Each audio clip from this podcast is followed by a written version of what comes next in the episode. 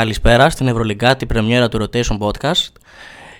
Θα μας θυμάστε και από πέρσι. Είμαι ο Γιώργος Γατής. Δίπλα μου είχα τότε τον Γιώργο Ανανίδα και τον Γιάννη Ροζή. Μιλούσαμε για ποδοσφαιρικό κυρίως θέμα.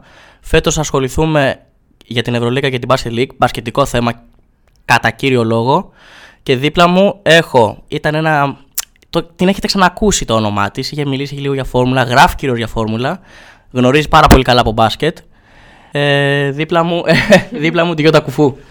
Καλησπέρα. Ε, από συντακτικό μέλος πήρα προαγωγή. Τώρα είμαι δίπλα στο Γιώργο Γατή. Διώξαμε Γιώργο Ανανίδα, όχι πλάκα κάνουμε. Το Σάββατο καινούργια εκπομπή μαζί με Τζόνι Ροζή. Θα τα ανακοινώσουμε στα social media. Έχουμε και ηχητική υπόκρουση. Ε, και πάμε για μια αμυγός ευρωλυγκάτη εκπομπή με στοιχεία, με ψήγματα ελληνισμού μέσα από, το, μπα- από την Basket League και θα ξεκινήσουμε. Σήμερα βέβαια η εκπομπή μας έχει να κάνει περισσότερο με την Ευρωλίγκα. Βασικά είναι ολικός αφιερωμένης στην Ευρωλίγκα γιατί τρεις μαζεμένες αγωνιστικές, είμαστε μέσω διαβολοβδομάδας. Ε, οπότε είναι τελείως αφιερωμένη εκεί πέρα η πρώτη εκπομπή. Θα ξεκινάμε πάντα με ένα surprise fact, το οποίο το πρώτο surprise fact θα είναι το, το εξής. Ε, έπαιξε χθες το βράδυ μέσα στη Μαδρίτη ο Ολυμπιακός με τη Ρεάλ, πήραν αυτό το μεγάλο διπλό. Απλά αυτό που θέλουμε να τονίσουμε είναι ότι η τελευταία νίκη του Ολυμπιακού στη Ρεάλ ήταν 9 Φλεβάρι του 2018, του 2018 ναι, που έχουν περάσει από τότε 8 αναμετρήσεις, εκ των οποίων 4 συνεχόμενες ήττες του Ολυμπιακού μέσα στη Μαδρίτη. Τότε έπαιζε ακόμα, ήταν ενεργεία ο Σπανούλης, έπαιζε ο Πρίντερη, MVP ο Ντόντσιτς. Προπονητής ο Σφερόπουλος. Ο Σφερόπουλο τώρα δεν ξέρω πού βρίσκεται, στον ΟΑΕΔ, ίσως. ε, Ευρωλί- Ευρωλίγα η Real τότε. Ντόνσιτς στην Ευρώπη, MVP Ντόνσιτς. Τώρα, τότε ο, ο Στρέλνιξ έχει λήξει το παιχνίδι. Τώρα έληξε το παιχνίδι ο Κώστας Λούκας. Ένας Κώστας Λούκας, ο οποίος από πέρσι μέχρι φέτος, από το Φλεβάρι μετά που ήταν στον Ολυμπιακό και μετά μπορώ να πω ότι έχει γίνει ένας κλατς παίκτης. Ο Κώστας Λούκας, ο οποίος ε, σκόραρε 14 πόντους οι οποίοι τέσσερις τελευταίοι ήταν δικοί του. Δύο βολές και ένα κρίσιμο καλάθι, ο οποίος έδωσε τη νίκη. Ο Ολυμπιακός φέτος τρομερή ομοιογένεια δείχνει στην αρχή. Έχει κάνει δύο διπλά σε ισπανικό έδαφος. Σε ένα έδαφος το οποίο ο Ολυμπιακός δεν περνούσε εύκολα. Δεν περνούσε γενικά από εκεί. Κέρδισε και της Αλγύρης. Κέρδισε και έναν δαίμονά του που τα τελευταία χρόνια, ειδικά από το 18, ε, που ξεκίνησε τα playoff, ε, χάνει, έχει χάσει με όλους τους τρόπους. Φέτος δείχνει πάρα πολύ ενεργητικός στην επίθεσή του και πιστεύω ότι ο Ολυμπιακός ε, βάζει βάσεις ήδη ακόμα και για πρώτη τριάδα μην πω και μην βάλω και για διάδα. Εντάξει, σίγουρα ο Ολυμπιακός είναι, είναι ένα φαβορή σε σχέση με πέρσι. Είναι πιο δυναμικό, δηλαδή έχει, είναι εξελίξιμο. Θέλω να πω ότι ας πούμε, βλέπουμε το Λαρετζάκι εμφανώς ε, καλύτερο από πέρσι. Ο Σάσα Βεζιάνκοφ, όπως λέγαμε και πριν, είναι ίδιος και καλύτερος. Ο Φαλ είναι ίδιος και καλύτερος. Ο Σλούκα, ε, ναι, μεν πέρασε από ένα τραυματισμό το καλοκαίρι που έδειξε στο Ευρωμπάσκετ κάποια αστάθεια. Φοβόταν, είναι λογικό τραυματισμός ήταν, δεν ήταν κάτι που εξεγέλασε τύπου.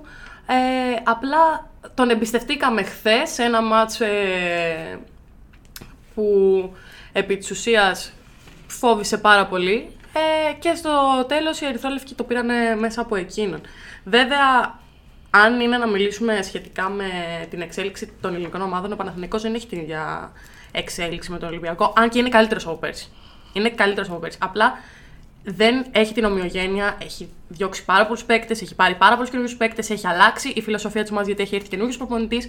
Οπότε λείπει η χημεία, λείπει ο άσος, ε, λείπει ένα αθλητικό πεντάρι, λείπουν πάρα πολλά. Αν θες να ξεκινήσεις εσύ και να, να βάλω κι εγώ κάποιες σημειώσεις μέσα σε αυτά. Εγώ θέλω να σταθώ λίγο ακόμα στο κομμάτι του Ολυμπιακού και να. Ο Ολυμπιακός πέρσι, μην ξεχνάμε, βρέθηκε για παρένα σου, θα βρισκόταν στο τελικό του, της Ευρωλίγκας. Με το απίστευτο σου του Βασίλη Μίσιτ που εν τέλει κιόλας η ΕΦΕΣ κατέκτησε το τρόπαιο. Ο Ολυμπιακός από εκεί και πέρα κράτησε τον κορμό του, κράτησε τον Βενζέκοφ που ήταν να πάει και στην, ε, είχε ακουστεί να πάει και στο NBA. Αναβαθμίστηκε, του έφυγε ο Ντόρσε, πήρε τον ε, Κάναν, πήρε θέση, αποχώρησε ο Μπρίντερ, ο οποίος αποσύρθηκε, πήρε τον Μπίτερ. Αναβαθμίστηκε, έχασε τον Χασάν, πήρε τον Μπολομπόη, αγόρασε τον ε, Μπλακ. Γενικά, οι αναβαθμίσει του Ολυμπιακού ήταν πάρα πολύ στοχευμένες, δίνοντας κιόλας ποικιλία στα σχήματά του.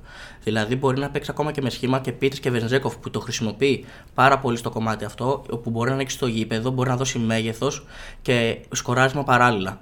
Και να μην χάνει και, πάρα πολύ μεγάλο, και να μην χάνει και μεγάλο κομμάτι στην άμυνα.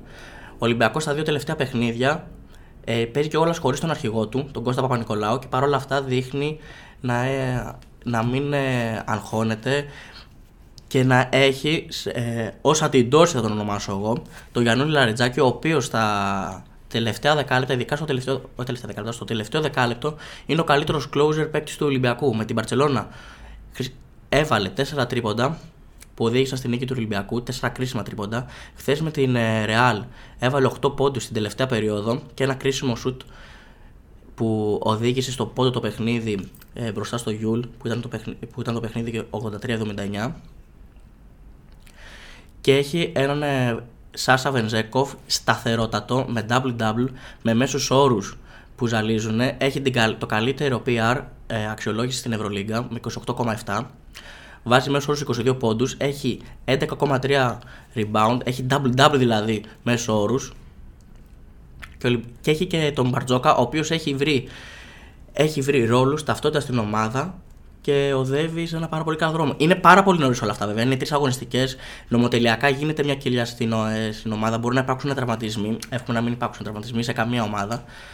Αλλά ο Ολυμπιακός αυτή τη στιγμή αυτό που κάνει να διαφέρει από τις υπόλοιπες ομάδες είναι ο κορμός του και γι' αυτό φαίνεται και η χημεία που παίζει στην αρχή. Μπαρτσελώνα, Ρεάλ και άλλες ομάδες ε, έχουν κάνει προσθήκες, αλλά τους λείπει αυτή ε, η χημεία στην αρχή. Η ρόλη που χρειάζεται μια ομάδα και ο Ολυμπιακό αυτό το έχει πετύχει από την αρχή. Γιατί εχθές με ένα μέτριο σχετικά μπάσκετ απέναντι στην Μπαρσελόνα δέχτηκε 14 τρίποντα, έβαλε 6 τρίποντα που ακούγονται κιόλας και λένε ότι ο Ολυμπιακός ε, βασίζεται full στο τρίποντο. Παρ' όλα αυτά έδειξε ότι με το μέγεθος που έχει η Real χτύπησε στο δυνατό σημείο της Real. Τα δίποντα. Που ήταν πάρα πολύ καλός και περιόρισε τα δίποντα της Real. Που έχει τον Ταβάρες, τον Γιαμπουσελέ, τον Μπουαριέ. Ε, ο Ολυμπιακός ε, οδεύει σε ένα καλό δρόμο. Ε, εγώ αν να σημειώσω κάτι που διάβασα σήμερα το πρωί και μάλλον δεν έχουν καταλάβει πολύ και βάζω και τον εαυτό μου μέσα τι έχει κάνει ο Λαριτζάκης τις τρεις πρώτες αγωνιστικές. Διάβασα σήμερα το πρωί ένα tweet το οποίο έλεγε ότι ναι μεν ο Κώστας Λούκας ήταν ε, το game winner του Ολυμπιακού χθες, αλλά ο Λαριτζάκης ήταν ο key player, ο παίκτης κλειδί.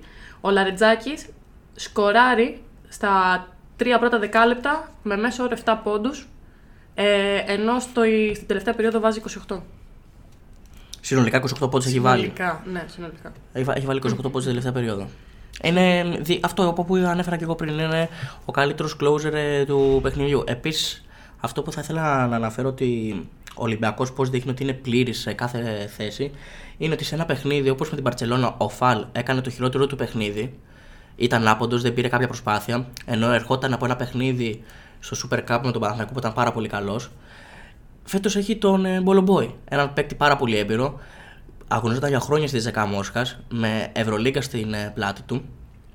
Και χθες και στο παιχνίδι με την ε, Μπαρσελόνα, ο, ο Μπολομπόη είναι και αυτός ένας παίκτης κλειδί, ο οποίος δείχνει ότι έχει πάρα πολύ όμορφη συνεργασία με τον Σλούκα στο pick and roll. Παίζει, χαμηλώνει πάρα πολύ στις αλλαγές με δυνάμει που αρέσκεται να παίζει ο coach ε, Μπαρτζόκα. Και χθες ε, ήταν ο παίκτη κλειδί με 8 πόντους στο τέταρτο δεκάλεπτο. Ή και 8 του Λαρτζάκη, 8 του Μπολομπάη, η αντίστοιχη του Σλούκα. Ο Βενζέκοφ ολοκλήρωσε το παιχνίδι με 23 πόντους και είχε 22 ήδη από το τρίτο δεκάλεπτο. Χρειάστηκε μόνο ένα πόντο και βάζει στο τελευταίο ε, δεκάλεπτο. Δηλαδή ο Ολυμπιακός δεν βασίζεται μόνο σε ένα παίκτη. Έχει πάρα πολλούς πρωταγωνιστές που τον ε, οδηγούν ε, στη νίκη. Κάθε φορά έχει και κάποιον διαφορετικό. Η μία μπορεί να είναι ο Σλούκας, μία μπορεί να είναι ο Λαρτζάκης, μία μπορεί να είναι ο Βεζέγκοφ, αύριο μεθαύριο μπορεί να είναι ο Κάναν, άλλη μέρα μπορεί να είναι ο Πίτερς, μέχρι να προσαρμοστούν αυτοί ακόμα καλύτερα γιατί ναι, μεν και ο Κάναν και ο, ο Πίτερς ήσαν ε, να, αναβα- να Έρχομαι εγώ αναβαθμίσουν. τώρα και ρωτάω. Κάνανε και έναν. Η αλήθεια είναι ότι δίστανται οι απόψει για Κάναν και Ίναν. Το λέω Κάναν γιατί έτσι το ακούω από την πλειοψηφία. Τώρα, αν κάνω κάποιο λάθος, μπορεί να με διορθώσετε. Τώρα θα τον λέω Κάναν. Αν όχι, μου το λέτε και το διορθώνω στην επόμενη εκπομπή. Απίστευτο. Επίσης θέλω να τονίσω ότι ο Ολυμπιακός είναι και πάρα πολύ σταθερός στις βολές. Γενικά δείχνει ένα δείγμα συγκέντρωσης σε όλους τους τομείς.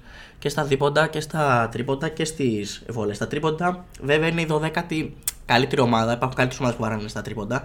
Έχει πολύ αυξημένο μεσόρο ε, στην Ευρωλίγκα. Είναι τρίτος, τον προσπερνάνε μόνο η Μπασκόνια και η Άλμπα. Το PR του είναι πάρα πολύ εκπληκτικό. 108, δεύτερος στην Ευρωλίγκα και γι' αυτό το, κιόλας το λόγο δείχνει ότι είναι και αίτητος. Κερδίζοντας κιόλας σε κερδίζοντα ομάδες πάρα πολύ δύσκολες. Δεν έχει τόσο ευνοϊκό πρόγραμμα. Π.χ. Φενέρ που έχει ένα 3 στα 3 που έχει δείξει πάρα πολύ καλά στοιχεία.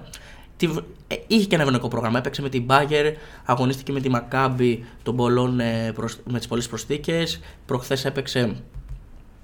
Με ποιον είχε παίξει η Φενέρ, θύμισέ μου. Με ποιον ε, έπαιξε, με Η την. Φενέρ στη τρίτη αγωνιστική είμαστε πάντα έτσι, με τη Βιλερμπάν. Με Έπαιξε τη Βιλερμπάν. Στο Walker Sport. Τώρα θα παίξει με την ε, Βαλένθια. Δηλαδή έχει ένα βρω- έχει ευνοϊκό πρόγραμμα. Καλά κάνει και το εκμεταλλεύεται. Φασούλη με το φασούλη, γιατί δεν μιλάμε τώρα για έναν αγώνα sprint, ένα εκατοστάρι. Η Ευρωλίγα είναι ένα μαραθώνιος. Και αυτή τη στιγμή στην αρχή μετράνε τα αποτελέσματα παρά οι εμφανίσεις για τις ομάδες. Γιατί είμαστε ακόμα στην αρχή, είναι τρεις αγωνιστικές. Σιγά σιγά θα προσπαθούν και οι ομάδες να ναι, φορμαριστούν. Επίσης, ο Ολυμπιακός assist είναι πέμπτος. Φαίνεται η δημιουργία που έχει από όλους τους τομείς και οι ψηλοί του πασάρουν. Και ο Σλούκας είναι πολύ καλύτερος σε σχέση με πέρσι στο κομμάτι αυτό. Είχε μοιράσει 9 assist με την Παρσελώνα, 7 με τη Ζαλγκύρη, 7 προχθές. Συμβάλλει στο κομμάτι. Είναι, ένα, είναι και ένα κομμάτι του παιχνιδιού του Μπαρτζόκα, ο οποίος θέλει να πασάρει πάρα πολύ γρήγορα η ομάδα του, να κινεί την μπάλα και να βρίσκει χώρους. Δεν ξέρω τι έχεις να πεις εσύ Γιώτα, για όλα αυτά. Για τον Ολυμπιακό. Ε, εγώ συμφωνώ σε όλα βασικά γιατί τα έχουμε ξανασυζητήσει. Οπότε ε, επί της ουσίας λες ε, ό,τι έχουμε πει και είμαι σύμφωνη. Ε, αν έχω να σημειώσω κάτι είναι να σταθώ λίγο παραπάνω στα δίποτα που είπες χθες. Ε, ενώ η Real σκόραρε με 46,9% δηλαδή έβαζε 15 στα 32, ε, σχεδόν ένα στα δύο δηλαδή τα μισά. Ο Ολυμπιακός σκόραρε με ένα ποσοστό 63%, 29 στα 46 είχε φτάσει. Ε, πήρε περισσότερα rebound ε, από τη Real, 33-38, περισσότερα επιθετικά και αμυντικά. Ε, δημιούργησε περισσότερο η Real, για να είμαι ειλικρινής, 23-18, αλλά έκανε περισσότερα λάθη ε, η Real και φάνηκαν στο τέλος. Επίσης θέλω να φέρω έναν παίκτη που έχουμε ξεχάσει πάρα πολύ, πολύ που είχε ακούσει πάρα πολλά και το επιθετικό του κομμάτι πέρσι και φέτος είναι πάρα πολύ ε, ανεβασμένος, τουλάχιστον σταθερός. Και είναι ο Τόμα Γόλκαπ, ένα πολυεργαλείο του Ολυμπιακού στην άμυνα. Παίζει αλλαγές, μαρκάρει ψηλού, κοντούς, κλέβει, πασάρει. Εχθές πρέπει να είχε κιόλας ε, 4 assist. Προχθές με τη Ζαλγκύρη είχε 5 assist. Έχει αρχίσει και έχει ανεβάσει το ποσοστό του στα τρίποντα. Πέρσι βάραγε κοντά στο λίγο πριν τα playoff κάτω από το 30%. Ενώ φέτος, Υπάρχουν στιγμές που είναι όλος Ολυμπιακός. καλά, σίγουρα σε κάποια σημεία, ειδικά στο πρώτο δεκάλεπτο, με το πάθος που βγάζει και την ενέργειά του στην άμυνα και στην επίθεση, είναι ήρεμο στο παιχνίδι του, δεν εκβιάζει κιόλας προσπάθειες. Είναι πάρα πολύ Και σημαντικό όχι στο μόνο κομμάτι στο αυτό. χθεσινό παιχνίδι. Γενικά λέω ότι παίρνει κάποια, κάποια λεπτά ε, από τη δράση του και είναι σαν να υπάρχει μόνο εκείνος. Ο Μπαρτζόκας βέβαια πήρε λίγο ρίσκο εχθές και τον έχει αφήσει για πολλά λεπτά έξω στο τέταρτο δεκάλεπτο. Τον ε, Walkup πόνταρε στο Λαριτζάκι και του βγήκε κιόλας και καλά έκανε. Γιατί τον έχει δικαιώσει κιόλας ο Λαριτζάκης και του δίνει την αυτοπεποίθηση που χρειάζεται. Και ο, ο Λαριτζάκης όλα τα του παιχνίδια σχεδόν είναι διψήφιος ε, στους πόντους στην επίθεσή του. Συμβάλλει πάρα πολύ. Επίσης θέλω να πω, ο World Cup, αυτό που ήθελα να πω και πριν, είναι ότι φέτος το τρίποντο βαράει με 37%, 3 στα 8 έχει πάρει λίγα, δείχνοντας κιόλας ότι δεν έχει βιάσει τις προσπάθειες. Είναι ένα παίκτης οικονομίας και τα δίποτά του είναι γύρω στο 60%. Με, όχι στο 60, συγγνώμη, με 50%. 6 στα 12. Γενικά ο Ολυμπιακός έχει 4 παίκτες σταθερούς μέχρι στιγμής: Λαριτζάκης, Σλούκα, Βενζέκοφ. Βενζέκοφ, οι οποίοι μπορούν να του δώσουν πάρα πολλά και να είναι συνεχόμενοι πρωταγωνιστές στην ε, πορεία του. Άμα του ανεβούν λίγο ο Κάιναν και ο Πίτερς, που για τον Πίτερς θέλω να σταθώ λίγο ότι είναι ένας παίκτης ο οποίος σουτάρει αρκετά, δεν τριπλάρει, δεν έχει βιάσει και αυτού προσπάθειες. Οπότε ο Ολυμπιακός πρέπει να βρει και ίσως κάποια συστήματα πάνω του για να τον ζεσταίνει και να τον έχει μέσα στο παιχνίδι, στο ρυθμό του. Ο Κάναν είναι ένας παίκτης που ήταν σε μια ομάδα στην Καζάν, έχει πολλή ώρα το, την μπάλα στα χέρια του, έτσι ζεσθενόταν. Είναι παίκτης isolation, παίζει το εναντίον ενός, είναι scorer. σω να χρειαστεί να βρει λίγο το, το, χρειάζεται ίσως λίγο χρόνο να βρει το ρόλο του κι αυτός, να προσαρμοστεί πάνω σε αυτό το κομμάτι, να έχει λιγότερο την μπάλα, ώστε να μπορεί να συνεισφέρει και αυτός στα, στα μέγιστα. Η Real δύο συνεχόμενες ήττες. Η πρώτη του νίκη απέναντι στον Παναθηναϊκό. Και εδώ έχει το μεγάλο. What if. Όχι what if. Τώρα να πω απογοήτευση, να πω ότι χρειάζεται χρόνο. Ο Παναθηναϊκός Χθες στο Νομίζω το Βερολίνο. είπα και πριν. Είναι μια ομάδα που δεν έχει ομοιογένεια. Έχει... Φύγαν πολλοί παίκτες, πήραν πολλούς παίκτες, άλλαξε ολόκληρη φιλοσοφία της ομάδας τη στιγμή που άλλαξε ο προπονητή. Ε, Παρ' όλα αυτά δεν τους βλέπω απεσιόδοξους. Δηλαδή το Ράντονι το βλέπω αισιόδοξο. Λέει, ας πούμε, χθες με την Άλμπα, η δήλωση που είπε μετά ήταν ότι η Άλμπα έκανε μια ε, καταπληκτική αναμέτρηση και αυτό που πρέπει να κάνουν είναι να αναλύσουν τα παιχνίδια. Πιστεύω ότι τα πρώτα παιχνίδια για το Ράντονιτ και την ομάδα του θα είναι ε, ενδεικτικά για να συλλέξει κάποιες πληροφορίες που θέλει και πιστεύω ότι μετά θα έχει άνοδο ο Παναθηναϊκός. Έχει, έχει κάνει πολύ καλές προσθήκες για να συνεχίσει έτσι. Και σίγουρα περιμένουν, τον, Γκρι- περιμένουν περισσότερο από τον Γκριγκόνη βασικά. Τον, γι' αυτό τον πήρανε, για να πάρουν τα μέγιστα. Συμφωνώ σε αυτά που λες, αλλά γενικά πι- ο, το ρόστερ του Παναθηναϊκού το θεωρώ λίγο ελλιπές από την αρχή του, από τη δομή του, από τον κορμό του. Αγόρασε τον Πάρις Λι. Έναν παίκτη πάρα πολύ καλό αμυντικά. Αγόρασε τον Γουόλτερς, το βασικό του δημιουργό. Οκ, τραυματίστηκε, του λείπει στις πρώτες αγωνιστικές. Υπάρχει, ας το πούμε, σε παρένθεση, σε εισαγωγικά, μία κάποια δικαιολογία. Ο Παπαγιάννης δεν είναι ίδιος με πέρσι.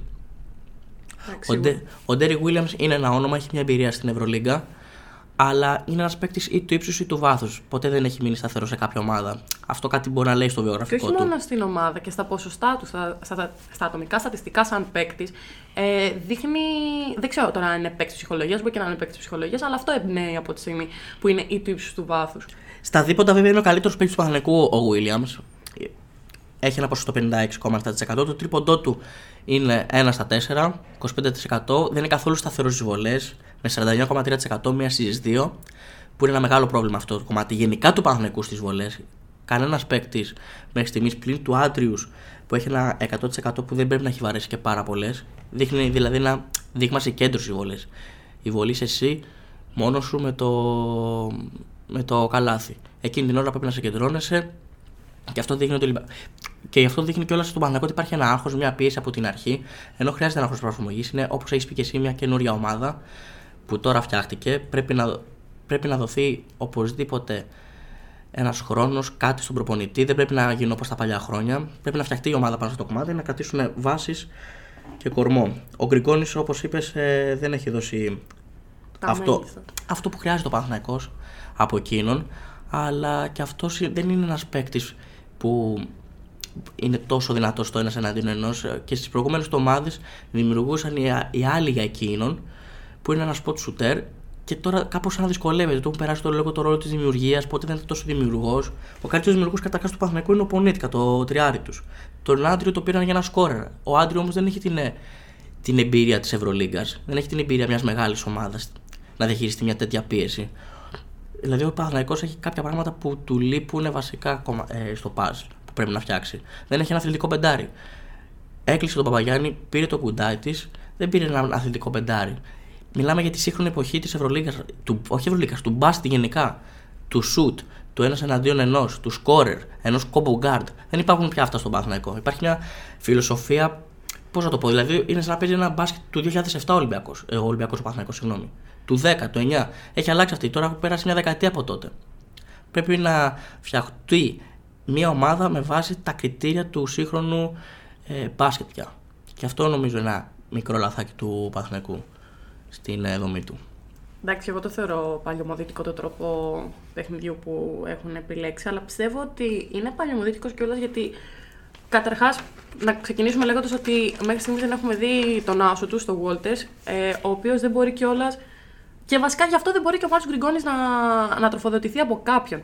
Ε, δεν μπορεί να, είναι αυτό που έχω πει, που είπα και χθες και προχθές και γενικά από τότε που ξεκίνησε η Ευρωλίγα. Δεν μπορεί να φέρει ένα κούκο την άνοιξη. Πήρα το Μάριο, το Μάριος Γκριγκόνις, μπράβο τους. Ε, εννοείται όμως ότι πρέπει να έχουν και ένα αθλητικό άσο. Ε, έχουν πάρει το Ματέους Πονίτκα ε, από τη Zenit. OK, εντάξει, το παιδί έκανε πάρα πολύ καλό ευρωμπάσκετ, κακά τα ψέματα. Ε, το, για καλό τον φέρανε και για καλό τους βγαίνει μέχρι στιγμής, αλλά δεν γίνεται να μην έχεις. Το, okay, το ακούω να μην έχεις ένα αθλητικό πεντάρι, το καταλαβαίνω. Έτυχε, όχι έτυχε, έγινε, ήρθαν έτσι τα πράγματα τώρα, δεν έχουν ένα αθλητικό πεντάρι. Επιλογή τους. Είναι, ωραία, είναι επιλογή τους, δεν αντιλέγω. Αλλά η βάση για όλα είναι να έχεις ένα playmaker. Τη στιγμή που δεν έχεις playmaker, είναι σαν να πας να χτίσεις μια πολυκατοικία χωρίς σόγια. Εντάξει, φέτος ο Παναθηναϊκός έμαθε από τα λάθη του, πήρε έναν playmaker. Απλά τώρα έτυχε κιόλα στην αρχή της Εντάξει, σεζόν γιατί αυτό έτυχε να είναι τερματίας. Όταν γυρίσει ο Κόλτερ, ίσως να συλλοπωθεί λίγο η κατάσταση, αλλά και πάλι κάποια βασικά κομμάτια από το ρόστερ λείπουν. Λείπει ένα ακόμα τεσάρι και λείπει και για μένα, προσωπική μου άποψη, ένα αθλητικό πεντάρι. Ο Παναθηναϊκός, δηλαδή στα δίποντα, πώς, πώς φαίνεται ότι ο, Ολυμπιακ- ο Παναθηναϊκός δεν έχει τη δημιουργία, δεν έχει ένα post παιχνίδι, δεν έχει ένα έζο στο ένα εναντίον ενός. Ο Παναθηναϊκός στην, στα δίποντα, στην Ευρωλίγκα, είναι προτελευταίος στη, ε, σε, πο- σε ποσοστό ευστοχίας. Βάζει 15,3 περίπου με, μέσο όρο. Για την ιστορία χθες είχε 30%, δηλαδή έβαλε 12 στα 40. Για- Και στα προηγούμενα παιχνίδια, τώρα που δεν θυμάμαι ακριβώς πάσα περίπου έβαλε, υπάρχει πάρα πολύ μεγάλο πρόβλημα αυτό το κομμάτι του Παναθηναϊκού στα δίποντα. Βασίζεται και αυτός κυρίως στα τρίποντα, αλλά στα δίποντα δεν βασίζεται γιατί δεν έχει και παίκτες να το αξιοποιήσουν αυτό το κομμάτι. Είναι πάρα πολύ κακός κιόλας και στις ε, βολές. Ναι, 58,3 χθες, 14 σε 24. Γενικά η συνισταμένη κιόλας του Παναθηναϊκού για αυτή στην αρχή, η βάση του που πρέπει να υπάρχει είναι το κομμάτι της άμυνας. Όπως έδειξε με τη Real στην πρώτη αγωνιστική, που προσπάθησε να περιορίσει μια ομάδα 80 περίπου πόντων, να τη, να τη βάλει γύρω στους 70, αλλά δεν γίνεται μόνο αυτό. Άμα, βάλει, άμα την περιορίσει στην 70, πρέπει να βάλεις 71. Καλός ή κακός. Πρέπει να βάλεις πάντα έναν πόντο παραπάνω για να, ε, από τον αντίπαλό σου για να κερδίσεις. Βάζεις αντίπαλη σου ομάδα 80, πρέπει να βάλεις 81. Η, η Alba, η οποία είναι μέχρι στιγμής η έκπληξη της Ευρωλίγκας, μακάρι να συνεχίσει. Και Ε, εκείνη βασικά την, είναι η έκπληξη. την της ψιλοϋποτιμούσε λίγο ο κόσμος. Ε, σίγουρα τι. Ναι, σίγουρα. Ως Απλά, όνομα. Ως όνομα, σίγουρα. Απλά ε, είναι μία από αυτές τις ομάδες. Γιατί εγώ δύο έχω στο νου μου τώρα. Ναι. Ε, θα την αναφέρουμε και μετά, θα το πω και τώρα. Είναι και η Μπασκόνια. Είναι η Άλμπα και η Μπασκόνια. Ε, οι οποίες κάνουν έκπληξη. Χθες η Άλμπα της έλειπαν και ο Τίμαν και ο Λό και ο Σμιτ. Δηλαδή είχε απουσίες τις οποίες θα έπρεπε να είχε εκμεταλλευτεί. Θα μπορούσε να τις είχε εκμεταλλευτεί βασικά ο Παναθηναϊκός και ανταυτού ε, είχε, έλειπε τόσο πολύ η συγκέντρωσή του. Πήγε με ένα ποσοστό πολύ. χα- Φάνηκε αυτός από τις βολέ καταρχήν, γιατί είναι, μό- είναι όπως είπε και ο Γιώργος πριν, μόνος του με το καλάθι ο παίκτης και είχαν, βάζανε σχεδόν τις μισές. Δεν δημιούργησε ο, Παναθη- ο Παναθηναϊκός χθες. 24 assist η Άλμπα, 14 ο Παναθηναϊκός. Κάνανε λάθη τα διπλάσια από την Άλμπα, 7-14. Τους κλέψανε την μπάλα 8 φορές από την Άλμπα. Ε, ήταν. Χθες δεν παίξαν ομαδικά και δεν παίξανε γενικά Ένας βασικά. Δεν συνονθύλευμα, κατεβήκαν. θα το Ναι, ε, λέγαμε. ναι, δεν ήταν σαν να κατέβηκαν τώρα πέντε παιδιά που κάνουν στίβο, ξέρω εγώ, και ομάδα δεν μπορούσαν να κάνουν. Και είναι κρίμα. Είναι κρίμα. Ο, Ολυμπιακ- ο Παναθηναϊκός θα μπορούσε να δημιουργήσει συνθήκες μια μιας καλής πορείας έπειτα από το διπλό που έκανε μέσα στον Ερυθρό, που και εκεί μπορεί να μην με εντυπωσίασε πάρα πολύ επιθετικά, αλλά κέρδισε. Θα μπορούσε και τώρα με την Άλμπα, ένα όνομα που δεν τρομάζει, ιδιαίτερα καλός ή κακός, ειδικά με την ιστορία που έχει ο Παναθηναϊκός, να την εκμεταλλευτεί με τις αποσύσει όπως ανέφερες που είχε η Άλμπα και παρόλα αυτά έδειξε ότι δεν μπορούσε. Γιατί δεν μπορούσε. Δεν είναι ότι προσπάθησε ή ήθελε οτιδήποτε. Δεν μπορούσε. Στη δεδομένη χρονική στιγμή η Άλμπα είναι ανώτερη από τον ε, Παναθηναϊκό. Μπράβο στον ε, προπονητή τη Άλμπα, τον Ισραήλ Κονζάλεφ, Ισπανός τεχνικός. Ιζάλη Γκονζάλεθ λέγεται. ναι. Δείχνει κιόλας η. Το... Έδειξε κιόλας ότι έχει ένα συγκεκριμένο στυλ η Άλμπα. Παίζει ένα ίδιο στυλ όλα τα χρόνια. Και γι' αυτό το λόγο ε, δείχνει και είναι και γι' αυτό το λόγο ITT και έχει τη δεύτερη καλύτερη επίθεση στην Ευρωλίγκα. Είναι πρώτη σε PR, είναι πρώτη στις assist, είναι πρώτη στα rebound, είναι κάνει σε πάρα πολλές κατηγορίες πρώτη και το απέδειξε χθες απέναντι στον Παθηναϊκό. Αυτά τα των ελληνικών.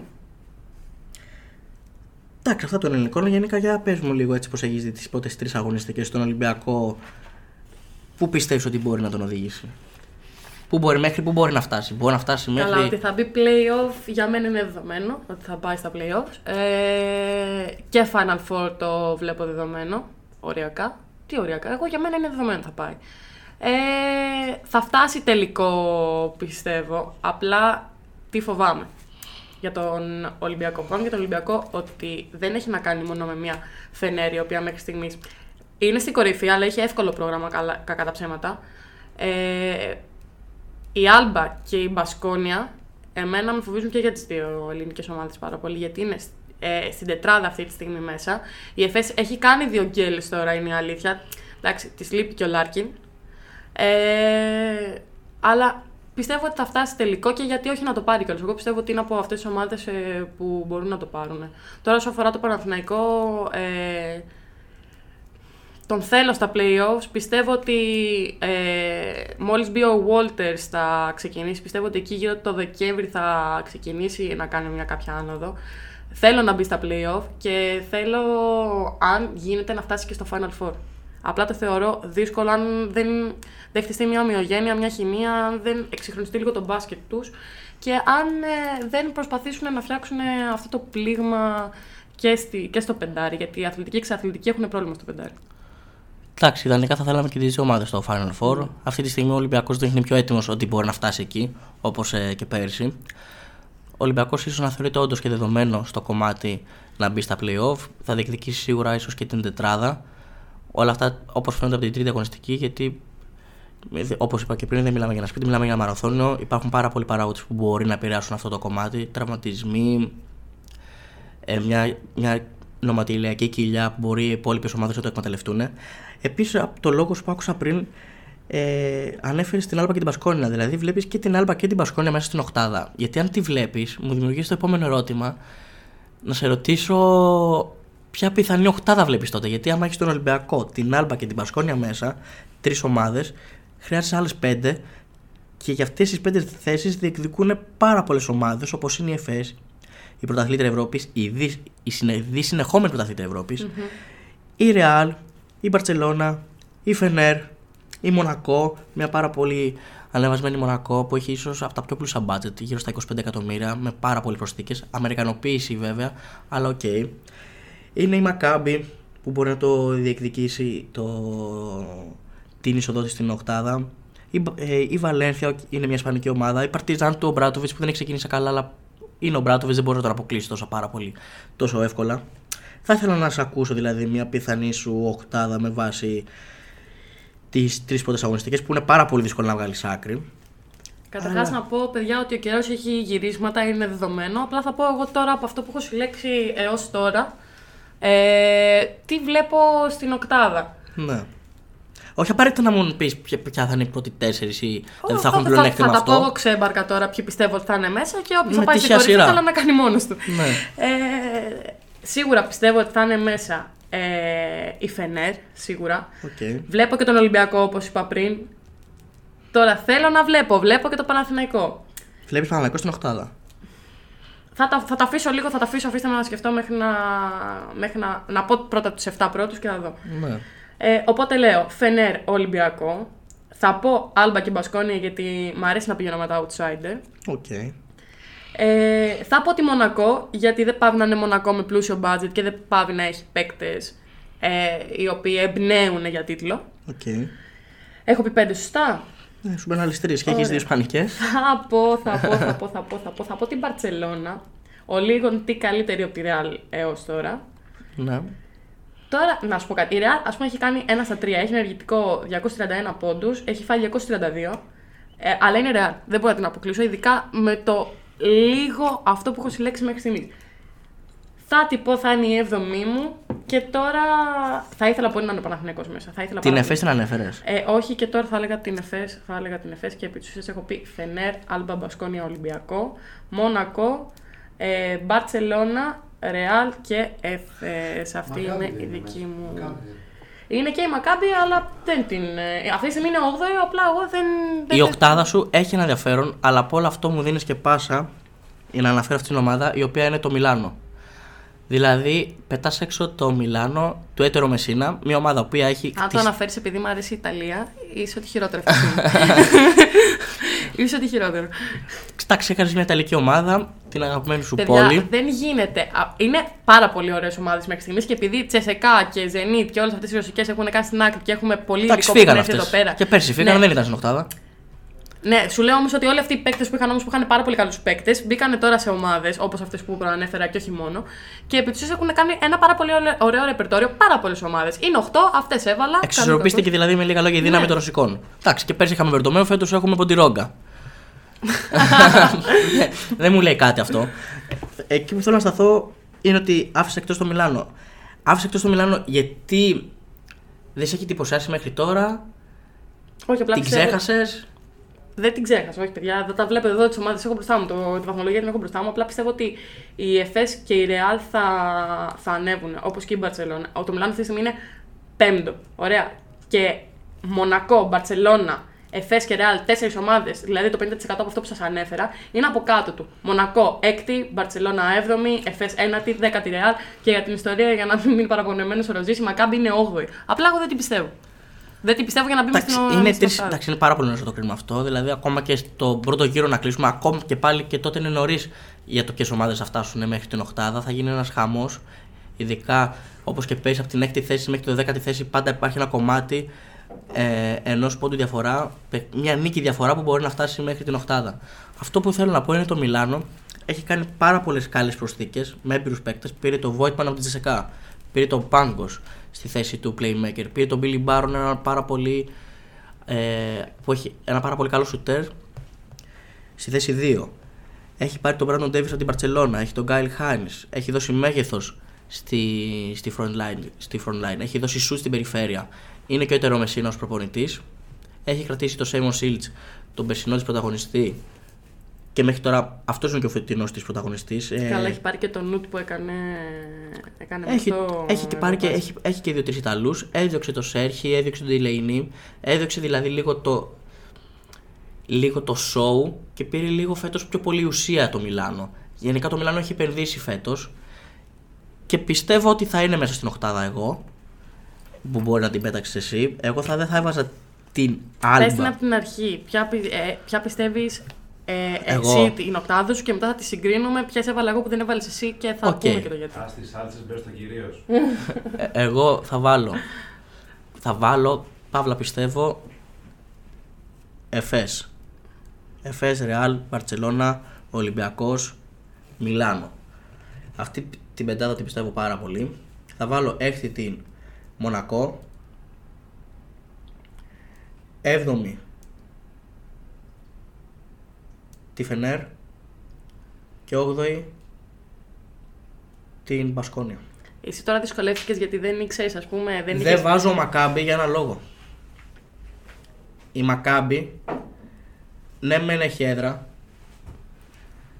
ναι μεν πάρα πολλά, αλλά είναι μια καινούρια ομάδα με πάρα πολύ αμερικάνικο στυλ, η οποία έχει παίκτες όπως τον Baldwin, που κάνει καλή πορεία φέτος, μ, καλή πορεία, έκανε ένα πάρα πολύ καλό παιχνίδι χθες, αλλά δεν είναι ένας παίκτης ο οποίος μπορεί να επενδύσει και να βασιστεί μια ολόκληρη ομάδα πάνω του για να φτάσει μέχρι το τέλος όπως είναι η οκτάδα για τη Μακάμπη.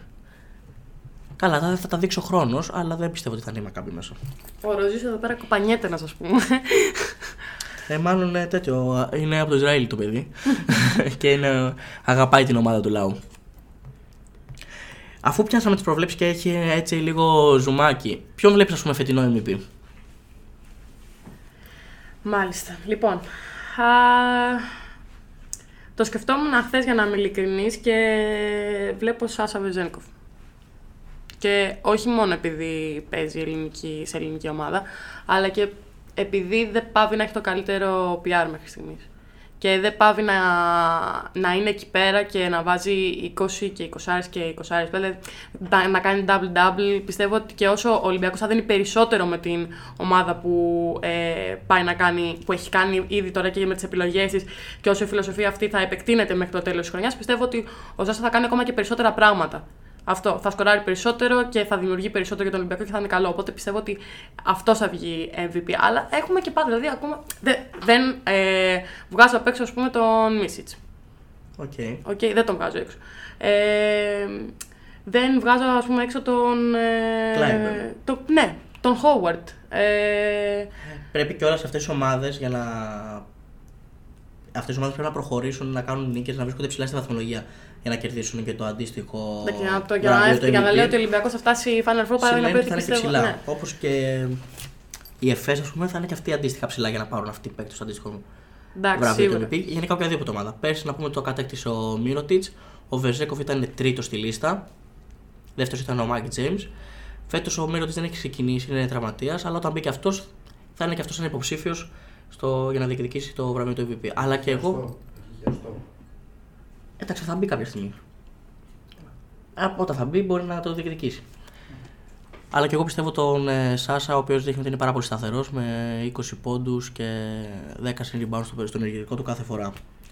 Επίσης θέλω να δώσω και Και εσύ δηλαδή MVP το Σάσα, πιστεύεις; Να αυτό πιστεύω. Αν έβαζα κάποιον δεύτερο, θα βάζα το Κλάιμπερν. Okay. Τι σε θες. Δεύτερο, ε, δεύτερη ερώτηση που έχω είναι ποια ομάδα θα μας ε, απογοητεύσει. Θες να σου πω ποια με απογοητεύει εμένα μέχρι στιγμής; Εμένα μέχρι στιγμής με απογοητεύει η Παρτιζάν. Γιατί; Γιατί δεν πάβει να είναι ζότ. Ρε Γιώργο, δεν πάβει να είναι ζότ. Ε, όλο Ζέλικο ο Μπράντοβιτ, 0 στα 3. Να, Εντάξει. δηλαδή, νοείται να έχεις βάλει 248 πόντους μέχρι στιγμής και να είσαι 16ο. και να έχεις φάει 269 και ο Ροζή να γελάει από πίσω μου τώρα και καλά κάνει. Δεν νοείται. Μα συγγνώμη τώρα. Και επειδή τώρα σκέφτεται από μέσα του ο Ροζή. Ε, τώρα πήρε Παπαπέ- Παπαπέτρου. Πού να βρει, πού να βρει να στεριώσει; πού να βρει να στεριώσει; Ε, εντάξει, δεν οφείλεται μόνο εκεί πέρα τώρα. Και εντάξει, θα μου πει, πάλι τώρα θα μου πεις, εσύ πριν δεν έλεγε ότι ένας κούκος δεν φέρνει την άνοιξη. Αλλά ρε παιδιά, μιλάμε για προπονητή που κάνει όλη. Δηλαδή, δημιουργεί όλη τη φιλοσοφία της ομάδας. Είναι όπως βλέπαμε, ας πούμε, και σε μια άλλη συνέντευξη που έλεγε για τους προπονητές ότι η- η δουλειά του προπονητή είναι ακόμα πιο δύσκολη. Ότι ένας παίκτης μπορεί να ρίξει την ευθύνη όπου θέλει. Στο, στην ψυχολογία του, στο, στο παρκέ, στο, κα- στην μπασκέτα, στον προπονητή, στους διαιτητές, στους συμπαίκτες του, παντού, παντού, παντού. Ο προπονητής δεν μπορεί να το κάνει αυτό το πράγμα. Ο προπονητής τα παίρνει όλα πάνω του γιατί πολύ απλά είναι, είναι ο γονιός της ομάδας. Εντάξει, το να ρίξει τώρα και ευθύνη στον Μπράντοβιτ θα είναι λίγο περίεργο. Με... Καλά, ο Μπράντοβιτ έχει περάσει το φάσμα της προπονητικής, γι' αυτό μόνο. Ναι, αλλά ο Μπράντοβιτ και γενικά η Παρτιζάν ε, δείχνει ότι είναι ομάδα ακόμα Eurocup. Δηλαδή οι παίκτες όλοι αυτοί που έχει στο roster είναι παίκτες που έχει και στο Eurocup. Το Late το Πάντερ, οτιδήποτε. Και τώρα έχουν νιώσει την πραγματικότητα της Ευρωλίγκας, τη σκληράδα που υπάρχει. Ακόμα και οι προσθήκες που έκανε δεν είναι ότι ενθουσίασαν για roster ο Μπράντοβιτς. Παρ' όλα αυτά πιστεύω ότι η Παρτιζάν αντίθετα δεν ξέρω αν θα είναι ομάδα που μπορεί να μας απογοητεύσει. σα ίσα με το Από τα ξεκ- φαβο... Αν λες από τα φαβορή, συγγνώμη που σε διακόπτω, Όχι, εμένα δεν- αυτή που είμαι α, ε, από τις σημαντικές ομάδες δεν έχει από τα φαβορή. Ε, εμένα η ΕΦΕΣ με έχει απογοητεύσει μέχρι στιγμής, ας πούμε. Και η ΕΦΕΣ βασικά. Και η Real που έχουν εκεί δύο, ένα στα τρία. Εντάξει, δεν ξέρω. δεν- το μέχρι στιγμής εντάξει, είναι λίγο σχετικά νωρίς να, μα- να Γι' πούμε αυτό ότι. λέω μέχρι στιγμής. Εγώ δε- μιλάω γενικά για το μέλλον και γενικά που θα καταλήξει όλο Που αυτό. θα μας απογοητεύσουν. Ε, εντάξει, Η πιστεύω Παρτιζάν θα- ίσως να είναι και η ομάδα που μπορεί να βελτιωθεί στη συνέχεια. Γιατί έχει 0 στα 3, θα κάνει κάποιες νίκες. Ο Μπράντοβιτς είναι γάτα καλός ή κακός. Θα τη βρει την άκρη και θα τη βάλει την Παρτιζάν σε έναν δρόμο να μείνει στι τελευταίες θέσεις, αλλά δεν μπορεί νομίζω ότι θα τη βάλει και μέσα στην Οχτάδα. Θα είναι κάπου στη μέση. Αυτή η ομάδα που πιστεύω ότι με έχει, με έχει απογοητεύσει είναι, θα πω, ο Παναθηναϊκός. Και γιατί το λέω αυτό, ότι είναι ο Παναθηναϊκός, ότι η ομάδα μπορεί να μας απογοητεύσει γιατί χτίστηκε κάτι καινούριο και σε αυτό το καινούριο έχουν ελπίδες. Οι ελπίδες αυτές είναι να πάνε καλύτερα από ό,τι τα προηγούμενα χρόνια. Τα προηγούμενα χρόνια υπήρχε λίγο, πώς να το πω, ε, στο πίσω μέρος του κεφαλιού τους ότι ο, Ολυμπιακ, ο Παναθηναϊκός δεν μπορεί να φτάσει μέχρι την οχτάδα. Είναι το ταβάνι οχτάδα. Τώρα έχει στόχο την οχτάδα με, τους, με τις κινήσεις που έκανε, με τα ονόματα που πήρε. Ναι, μεν είναι καινούρια ομάδα οτιδήποτε, αλλά πήρε παίκτες Ευρωλυγκά τους. Ο Λί έπαιζε στην ε, Μονακό που πήγε μέχρι τα playoff. Ο Πονίτικα αγωνιζόταν στη Zenit, πέρασε μετά λίγο σε μια ιταλική ομάδα. Έκανε ένα πάρα πολύ καλό ευρωμπάσκετ. Ο Γκριγκόνης έπαιζε στη Τζεσεκά. Λίγο πιο πριν έπαιζε στη Ζαλγκύρη. Ο Κουντάιτη στη Zenit. Είναι παίκτες οι οποίοι έχουν αγωνιστεί στην Ευρωλυκά όπως και ο Williams. Γνωρίζουν το κομμάτι, γνωρίζουν τι, τι, εσ- τι εστί Ευρώπη γύρω από αυτό το πράγμα. Ο Παπαγιάννης τόσα χρόνια, τόσα χρόνια στο Παναθηναϊκό και πριν ήταν, ε, πέρσι ήταν πρώτος rebounder και μπλοκέρ. Ο Παναθηναϊκός έχει παίκτες. Πήρε το προπονητή το Ράντονιτς που αγωνιζόταν στον, ε, στον Ερυθρό Αστέρα, δεν κάνω λάθος. Ο, άρα ο, Ολυμπ- ο Παναθηναϊκός ε, δεν υπάρχουν πια δικαιολογίες. Πήρε τον Γόλτερ, έφτιαξε, βρήκε έναν δημιουργό επιτέλους που τα τελευταία χρόνια δεν είχε. Δεν είχε ένα βασικό δημιουργό τα τελευταία τρία χρόνια. Πήρε τον Γόλτερ. Ο Παναθηναϊκός αυτή τη στιγμή πρέπει να βελτιωθεί και αν δεν βελτιωθεί θα είναι πιστεύω η ομάδα που μπορεί να μας απογοητεύσει πάρα πολύ. Γιατί έχει ένα ταβάνι, έχει ένα στόχο οτιδήποτε και δεν φτάνει αυτό το στόχο. Η Παρτιζάν τουλάχιστον που είπες εσύ, τουλάχιστον δική μου γνώμη, με το- έχει ναι με τον Μπράτοβιτ, περιμένεις από τον Μπράτοβιτ κάποια πράγματα, έχει ένα 0 στα 3, αλλά αυτό το 0 στα 3 μπορεί να το βελτιώσει ο Μπράτοβιτ. Μπορεί να το φτάσει σε ένα σημείο, μπορεί να το φτάσει στην οχτάδα, γιατί δεν ήταν καλός ή κακός ο στόχος τους μέχρι εκεί, ή θα ήταν το ταβάνι του αν έμενε η Παρτιζάν μέχρι την οχτάδα, και θα μιλάγαμε για επίτευγμα του Μπράτοβιτ αν έβαζε την Παρτιζάν με το ρόστερ που έχει εκεί πέρα. Οπότε η Παρτιζάν ίσως να, να αναγνωστεί στο τέλος της Ευρωλίγκας κάπως ανάποδα η πορεία της. Θα φανεί βέβαια στο τέλος αυτού. Και μια άλλη ακόμα ομάδα που μου ήρθε στο μυαλό, ίσως είναι και η Μπάγκερ. Μια ομάδα που πέρσι ήταν στα playoff, φέτος είναι χωρίς νίκη. και είναι και πάρα πολύ κακή σε πάρα πολλές κατηγορίες. Στο PR της είναι τελευταία, στις assist είναι τελευταία, στα συνολικά rebound είναι τελευταία, στα δίποτα επίσης είναι τελευταία. Φύγαν και κάποιοι παίκτες της και δεν πείθει καθόλου και είναι μια ομάδα που παίζει τα μέχρι τα playoff και πήγε το παιχνίδι, με τη, πήγε τη σειρά με την Παρσελώνα μέχρι το πέμπτο match. Το έχασε, έχασε 3-2. Θα μπορούσε δηλαδή, το έφτασε δηλαδή σε ένα παιχνίδι do or die και να πάει μέχρι και το Final Four. Οπότε είναι και αυτή μια ομάδα που μπορεί να μας απογοητεύσει στη συνέχεια. Και- Και... Αυτά, αυτά νομίζω είναι όλοι οι γονιτοί της Ευρωλίγα. Έχεις κάποια ερώτηση να κάνεις κι εσύ; Ε, εγώ δεν έχω ερώτηση. Πάντως έχει ερώτηση το κοινό. Δύο κιόλας. Για Να τις πες. πω, να τις πω τώρα να ξεκινήσω; Ναι, απλά θέλω να μιλήσουμε για λίγο τώρα που μου ήρθε, συγγνώμη. Ε, για Ετούδη, Φενέρ και, είναι Καλάθι. κα- και Καλάθι. και γιατί Καλάθι; Ο Καλάθι στι τρεις πρώτες αγωνιστικές κάνει νούμερα και πράγματα που έκανε στον Παναθηναϊκό. Τι θέλω να πω αυτό; Σκοράρει. Δεν σκοράρει όπως σκόραρε και με τον Παναθηναϊκό που έβαζε 20-25, που μπορεί και με τη Φενέρ να το κάνει αυτό στη συνέχεια. Δημιουργεί σταθερά και καλά. Μαζεύει rebound, κάνει κλεψίματα, δείχνει πιο ανανεωμένος στην ε, Φενέρ. Δείχνει αυτό που ήταν στον Παναθηναϊκό. Δείχνει πιο ελεύθερος παίρνει, παίρνει και από τον κόσμο και από τον, προ, από τον προπονητή του την άβρα του ηγέτη της ομάδας. Ότι στηριζόμαστε αυτόν. Με την Παρσελώνα και με τον Σάρας δεν το είχε αυτό το κομμάτι. Τον παραμέριζε, τον παραγκόνιζε ο, ο Σάρας. Βασιζόταν πιο πολύ στο σουτ. Δεν έχει περάσει αυτό το μήνυμα ο Ιτούδης στον καλάθι. Δεν το έχει περάσει καν και από τον κόσμο αυτό το πράγμα. Και έφτασε και έκανε νούμερα triple double στο προηγούμενο παιχνίδι με τη Μακάμπη. Επίσης κιόλας με την ε, Βιλερμπάν ήταν από τους καλύτερους παίκτες. Ο Καλάθη είναι ένας παίκτης που μπορεί και αυτός τώρα που το σκέφτομαι, αν η Φενέρ πάει καλά, με τα νούμερα που έχει και αν τα αυξήσει και είναι και σταθερός, να, δι- να είναι στους διεκδικητές για MVP ο Καλάθης. Που ήταν κάποτε και το 17. Ψέματα το 18 και το έχασε από τον Λούκα Ντόνσιτς. Για πες τώρα τις ερωτήσεις του κοινού. Λοιπόν, από το φίλο Σταύρο η ερώτηση είναι η εξής. Ένα selection, δηλαδή μια επιλογή ο καθένας για το παίκτη που θα κάνει φέτος τη διαφορά στην Ευρωλίγκα. Και ξεκινάς πρώτος. Ωραία. Δεν, ξε- Επιθετικό ακούστηκε. δεν ξέρω. Ωραία ερώτηση. Δεν ξέρω αν θα κάνει τη διαφορά μέχρι τέλος, αλλά θα διαλέξω ένα παίκτη λίγο έκπληξη, λίγο που θα μας απασχολήσει σίγουρα. Και αυτός είναι της Μπασκόνια, ο Μάρκους Χάουαρντ, ο οποίος στα τελευταία δύο παιχνίδια έχει βάλει 33 πόντους και 30.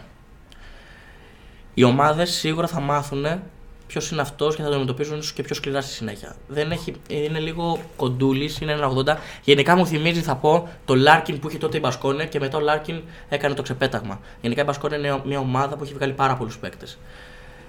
Ο Χάουαρντ έχει ένα μονοδιάστατο στυλ και είναι κυρίως shooter και scorer. Έχει στοιχεία που μπορεί να τον κάνουν να ξεχωρίσουν στην Ευρωλίγκα. Αλλά δεν έχει δημιουργικό κομμάτι. Πολλοί θα πούνε για το ύψος του 1,80 περίπου για να εκμεταλλευτεί λίγο κάποια στοιχεία της, ε, λο- του μειονεκτήματος του ύψους του να δημιουργήσει. Παρ' όλα αυτά δεν δημιουργεί. Έχει 0,3 μέσο όρο assist μέχρι στα πρώτα τρία παιχνίδια. Τα τρίποντά του είναι περισσότερα από τα δίποντα.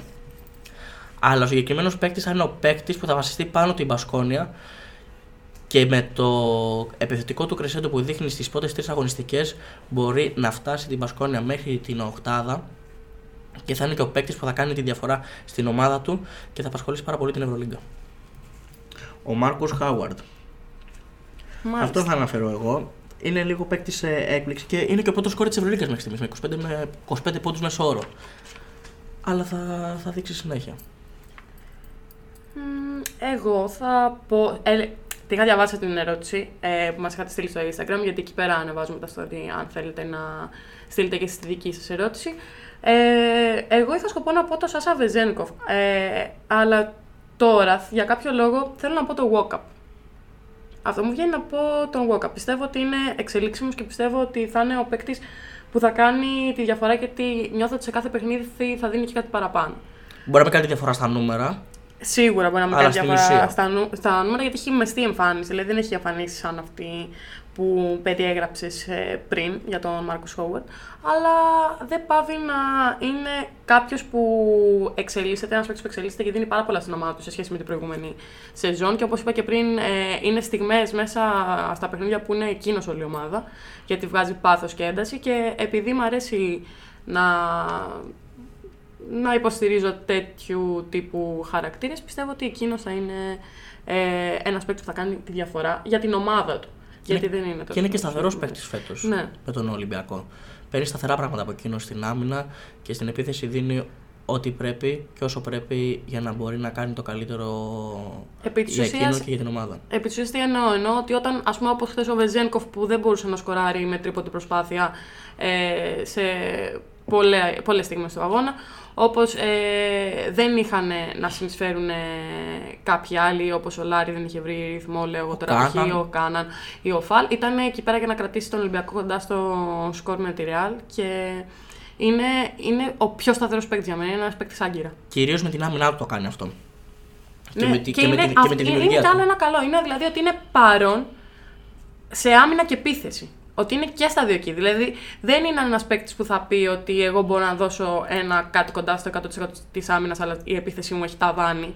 Ε, ή ότι στην επίθεση μπορώ να σας βάλω 30 και στην άμυνα θα είμαι γιούχου. Και γι' αυτό το λόγο, και γι αυτό το λόγο ήταν από τους λόγους που η Ζαλγκύρη πέτυχε που είχε έναν τέτοιο παίκτη που μπορούσε να προσφέρει και στις δύο πλευρές και στα δύο κομμάτια του γηπέδου. Και γι' αυτό το λόγο και ο Ολυμπιακός πετυχαίνει και δεν ακούγεται τόσο ή δεν φαίνεται τόσο, αλλά προσφέρει πάρα πολλά. Εγώ ανέφερα και στο Χάουαρτ γιατί η Μπασκόνια είναι μια ομάδα Τώρα είναι καλή η μπασκόνια, ε.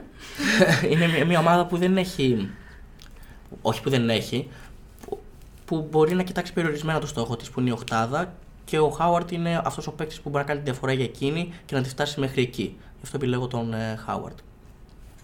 Και η δεύτερη ερώτηση ποια είναι; Και η δεύτερη ερώτηση είναι από το φίλο Σπύρο, γιατί, γιατί δεν πήρε ο Σάσα Βεζένκοφ την ελληνική υπηκότητα. Δηλαδή.